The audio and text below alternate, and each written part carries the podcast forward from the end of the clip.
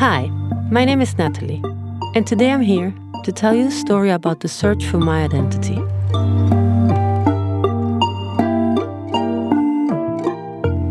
When people who are close or not so close to me find out that I'm adopted and that a documentary has been filmed since I actively began the search for my roots, what always follows is a series of questions.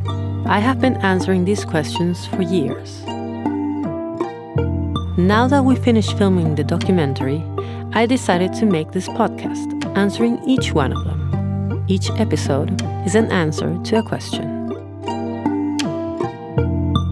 Now, who we really are and what our true identity is is a question that humans have been asking themselves since the beginning of time. And still, no one really knows what we're made of. Here, I tell you my story for now. Now, please remember this is not the truth, this is just my truth. If my story helps you in any way, that's great. So that's it for me, and I wish you a wonderful day.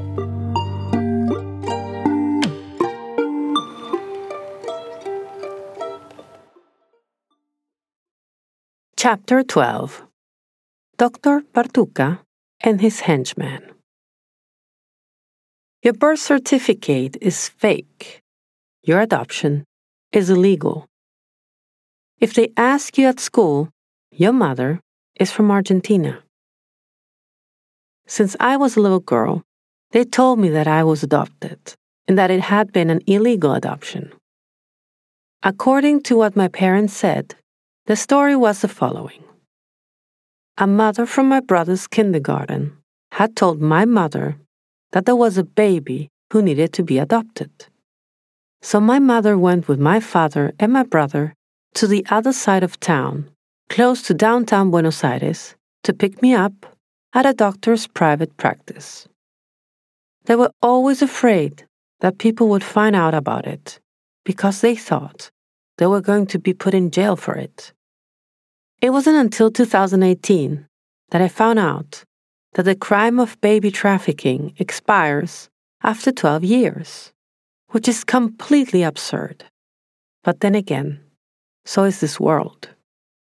No 12 years old or younger child is going to go around suing their own parents for having illegally adopted or appropriated them. In case you wonder, about the legal consequences the doctor would face. Well, that's even milder. He would just have to face charges for birth certificate fraud, which is considered a misdemeanor. Big difference in the case when this happens in the context of the appropriation of babies that has to do with the military dictatorship, which is classified as a crime against humanity and never prescribes. The doctor who sold me filled out the birth certificate with the name of my new father and mother and a date of birth that we don't know if it is the right one or not. According to my mother, when they asked him about my biological origin, the doctor menacingly responded, Do you want her or not?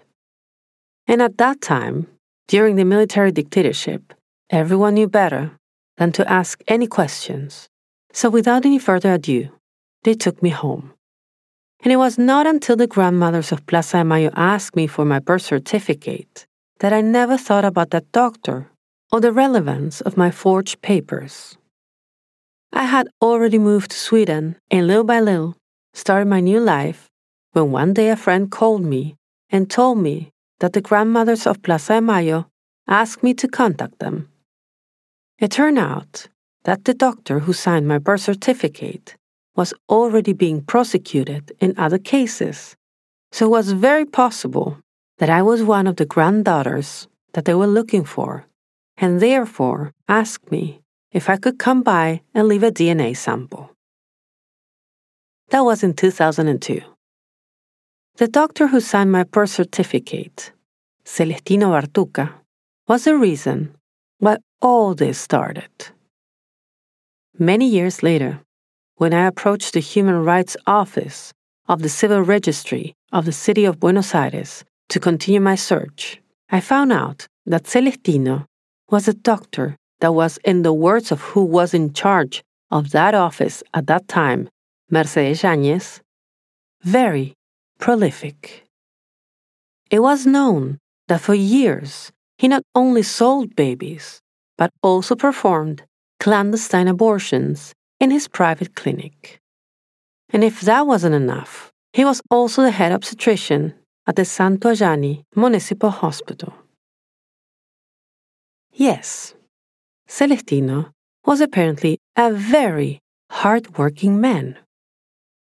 In fact, there were so many children sold by him that they formed a group with around 30 people who called themselves the Bartuquitas, all of them with what is called a substitute identity and delivered, or better said, sold, through Celestino. But Celestino was not acting alone. It is impossible. Selling babies is not as easy as it seems. Or actually, it is. But it requires people because of all the logistics involved. For example, midwives are needed to deliver babies. They were the ones who either convinced the mother who was about to give birth to give up her baby with the promise that the baby was going to have a better future in a middle class family, or also, for example, robbed them by faking the death of the newborn. In addition, there was also a need for people to contact middle class couples who want to buy the babies. Like any company that sells a product, there are people who have the raw materials, in this case, the poor mothers who go to municipal hospitals, those who buy the raw materials, that is, the midwives. There is the seller, in this case, Celestino, which is in charge of legalizing the procedure by falsifying the documents. And finally, the buyers, middle class people who want to have children and either got tired of waiting for the legal adoption process, or they know that they are not going to be allowed to legally adopt, or they simply don't care at all and just want a baby, and that's it. In any case, business is good in a country like Argentina. Babies can be worth up to the value of an apartment, depending on whether they are white and blonde, white with dark hair, or those who are less worth, like me, with brown skin and dark hair. Anyway, I guess we shouldn't forget the police in the area where Celestino worked, who probably knew perfectly well what was going on.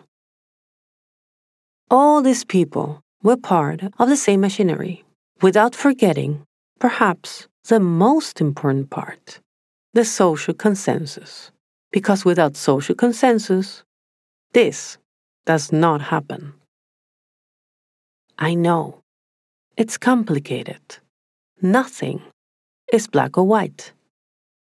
A social situation as difficult, at least the way it was in Argentina when I was born, an economic situation that never improves, social classes that seem like social castes, the great need and absence of social security, and in the midst of all this, the poor mothers, totally defenseless against a system that does not value them and sees them as pariahs. This context easily gives rise to all of this existing, having existed, and continuing to exist.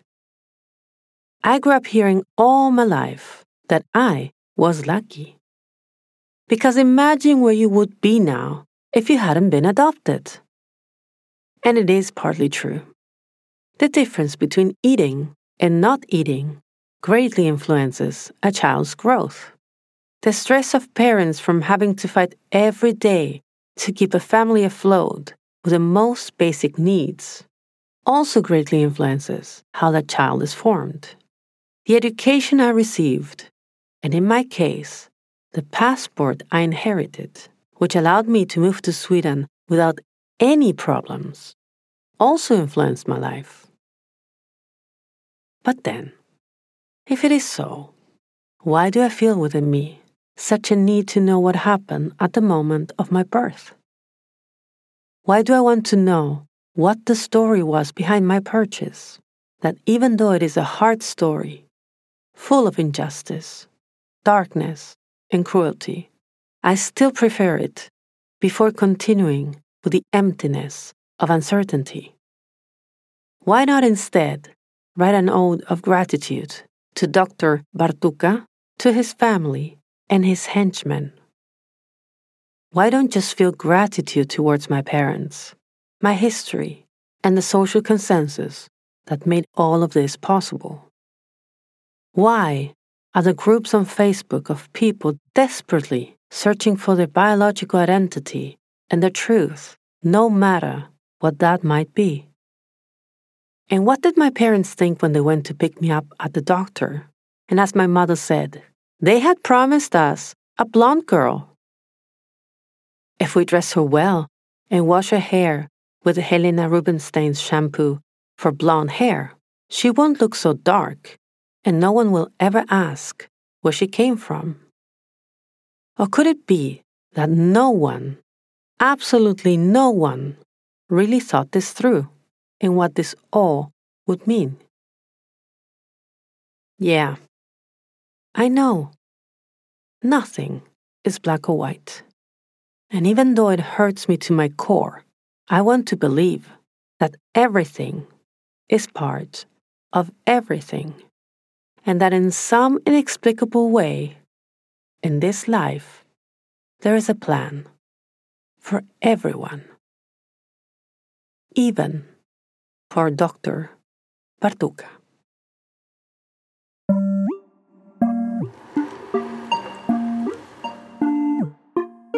Hi, if you want to support Nothing Personal podcast, you can do it through patreon.com slash nada personal podcast or also by subscribing to the podcast on Spotify, Apple Podcast, Google Podcast, or YouTube. On Facebook, you'll find it as Nada Personal Podcast and on Instagram, nada.personal underscore podcast.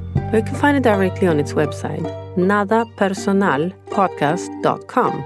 This podcast and the theme song were produced by me at El Sol y la Luna Music, Stockholm, Sweden. The translation to English is by Jeremy Halpin. Thank you so much for listening and have a great day.